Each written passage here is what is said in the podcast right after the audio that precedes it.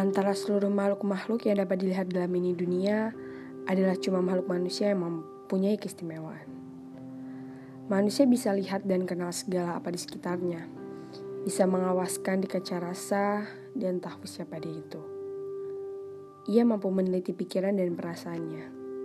Tidak demikian dengan binatang. Mereka tidak mampu berbuat seperti manusia dapat kerjakan.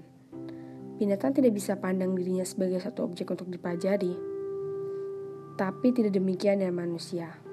Manusia mampu dan bisa tembusi diri dan pikirannya. Manusia bisa menolak ke belakang dari zaman-zaman yang lampau, juga bisa curahkan pikirannya ke tempo yang bakal datang. Manusia bisa tempatkan dirinya tidak saja sebagai orang yang tahu, tapi juga bisa berdiri sebagai orang yang diketahui dan dijadikan itu sebagai bahan pertimbangan. Manusia bisa menangis dan tertawa, bisa merasa adanya itu kehormatan, dan akan marah kalau itu kehormatan dilanggar. Yang lebih istimewa, manusia bisa menderita dalam hatinya, bisa was dan berdebar kalau ia hadapkan hal-hal yang bertentangan dengan batinnya. Inilah yang bikin manusia jadi besar dan bikin ia bertempat lebih atas dari lain makhluk.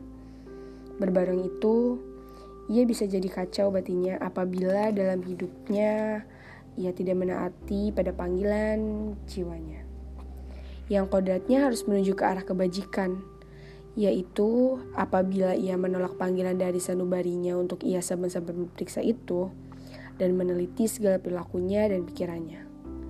Tegasnya, apabila seorang selalu menyerah pada dorongan-dorongan rendah yang timbul dari egonya dan nafsu nafsu yang kasar, dan bikin sifat kemanusiaannya jadi jatuh ke bawah. Dalam keadaan itu, Berartilah ia telah turunkan derajat dari pri kemanusiaannya ke alam kehewanan.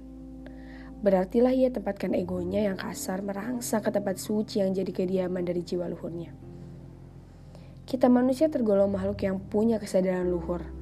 Kita mengerti apa yang disebut Tuhan yang Maha Esa, sebagaimana itu tidak dipunyai oleh makhluk hewani. Manusia insaf pak bahwa Tuhan itu harus dijunjung dan disujud, tapi sedikit sekali orang-orang yang senantiasa bisa hidup dalam itu macam kesadaran. Kita tahu apa yang terjadi di sekitar diri kita, tapi sebetulnya kita tahu sedikit sekali terhadap diri sendiri. Kita tahu-tahu cara-cara apa saja yang lain orang bikin dan pakaian yang mereka pakai. Tapi jarang sekali kita sebagai perseorangan yang mampu memikir yang baik untuk kehidupan rohani kita. Dalam bidang mana sebetulnya kita ada hubungan yang erat sekali. Dan tidak dapat dipisah-pisahkan dengan Tuhan. Hubungan itu ialah kecintaan yang suci murni. Bishop Sin kata, setiap orang bukannya tidak tahu ia punya kesalahan dan kealpaan, tapi terhadap dirinya sendiri umumnya ia bisa menutup mata untuk kesemuanya itu. Kita jadi penasaran kalau dengar orang lain menuduh kita. Sekalipun diam-diam di dasarnya hati kita, kita merasai kebenarannya itu tuduhan cacat dari kita punya tetangga kita taruh di muka mata. Sebaliknya, cacat dari diri sendiri kita umpetkan dalam karung dan taruh itu di belakang kita. Hampir setiap orang bisa tahu dirinya, tapi sering kali orang tahu segala apa, terkecuali dirinya sendiri. Dari sebab itu, pada akhirnya mesti dibilang bahwa manusia tidak tahu apa-apa tentang dirinya segala pura-pura, segala kedustaan, segala kebohongan. Tegasnya segala kedok yang lain orang pakai kita bisa lihat. Tapi umumnya kita buta terhadap diri sendiri, terhadap dunia yang kita bohongi untuk kepentingan diri sendiri.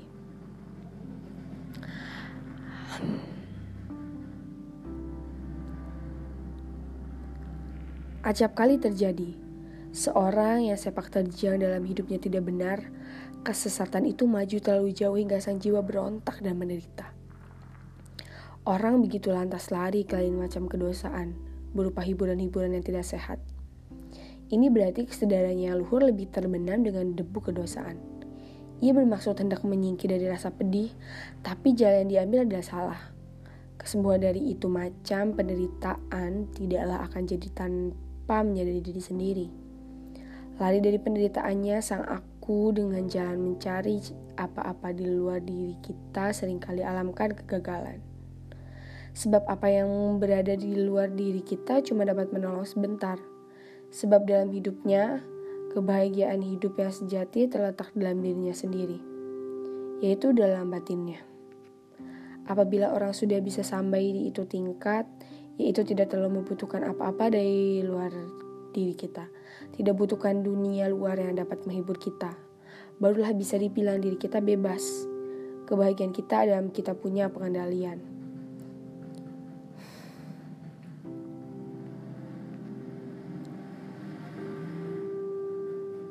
Eckhart, satu mistik dari abad pertengahan, pernah mengucapkan, Lemparlah segala keinginan-keinginan yang ada dalam dirimu, dan apa yang ketinggalan ialah Tuhan. Tapi tidak seorang bisa mencapai itu kebebasan dan penguasaan diri sendiri tanpa lebih dulu ia harus tahu diri sendiri. Tahu diri sendiri tegasnya ada seolah-olah orang mengupas terus-menerus ego yang kasar yang melengket pada kita sampai kita ketemukan aku yang sejati dan taruh itu di tempatnya yang benar. Di tempat mana selayaknya itu aku harus berada.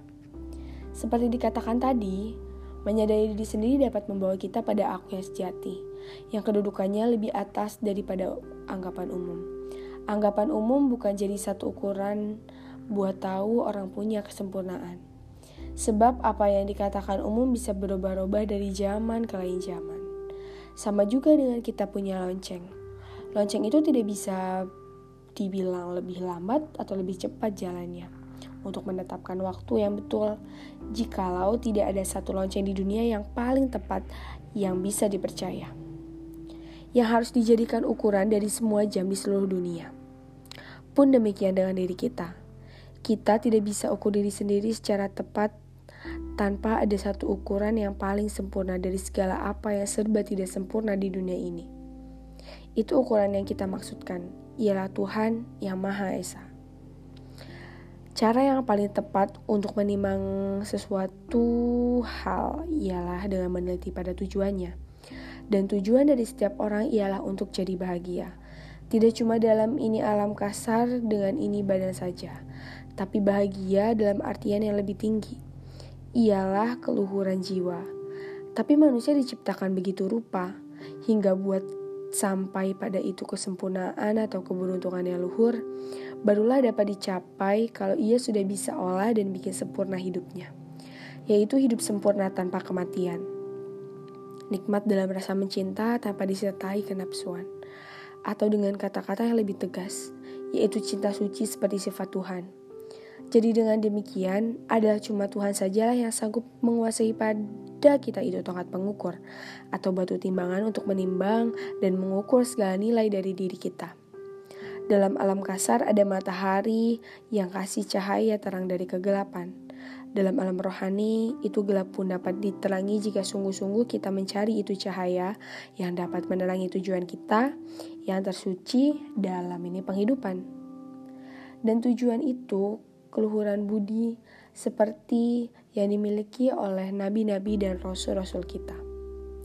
Begitulah tujuan hidup yang bajik dan buat mencapai itu tujuan Tindakan pertama yang sulit dan meminta pergulatan yang sungguh-sungguh terletak pada kesanggupan kita guna bertekad secara berani serta menyelidiki dan tidak kenal ampun terhadap diri sendiri. Mengetahui diri sendiri meminta kemampuan kita menemukan kesalahan terbesar yang tersembunyi dalam diri kita, yang mengaruhi segala kita punya emoti, segala keinginan-keinginan, segala keputusan-keputusan yang kita lakukan. Acap kali cacat yang utama tidak tertampak dengan nyata. Karena itu cacat-cacat ada merupakan kolon kelima dalam kita punya batin. Ia datang sebagai sobat yang rupanya kasih senang pada kita. Padahal itu sebetulnya satu musuh yang harus dibasmi. Dan bagaimana jalannya supaya orang dapat membasmi itu cacat jelek yang ada dalam dirinya? Cara itu oleh Biosopsin dianjurkan begini. Setiap waktu orang dinasehatkan supaya merenungkan dari tanya pada diri sendiri itu ini macam pertanyaan-pertanyaan. Apakah yang orang pikirkan selagi berada sendirian? Ke arah manakah pikiran kita mengalir jika itu diumbar sesukanya? Apakah yang bikin kita paling merasa senang kalau kita dapatkan itu? Apakah yang paling bikin kita tidak senang kalau kita tidak mendapatkan itu? Kesalahan macam apakah yang bikin kita saling menggelisah kalau kita mesti alamkan? Dosa macam apakah yang kita bakal takuti untuk bisanya kita singkirkan? Dari jawaban-jawaban pertanyaan-pertanyaan di atas, kalau kita selidiki, nanti kita ketemukan apa yang benar dan apa yang salah dalam perjalanan hidup kita. Tahu diri ada sangat penting bagi setiap orang sebab dengan begitu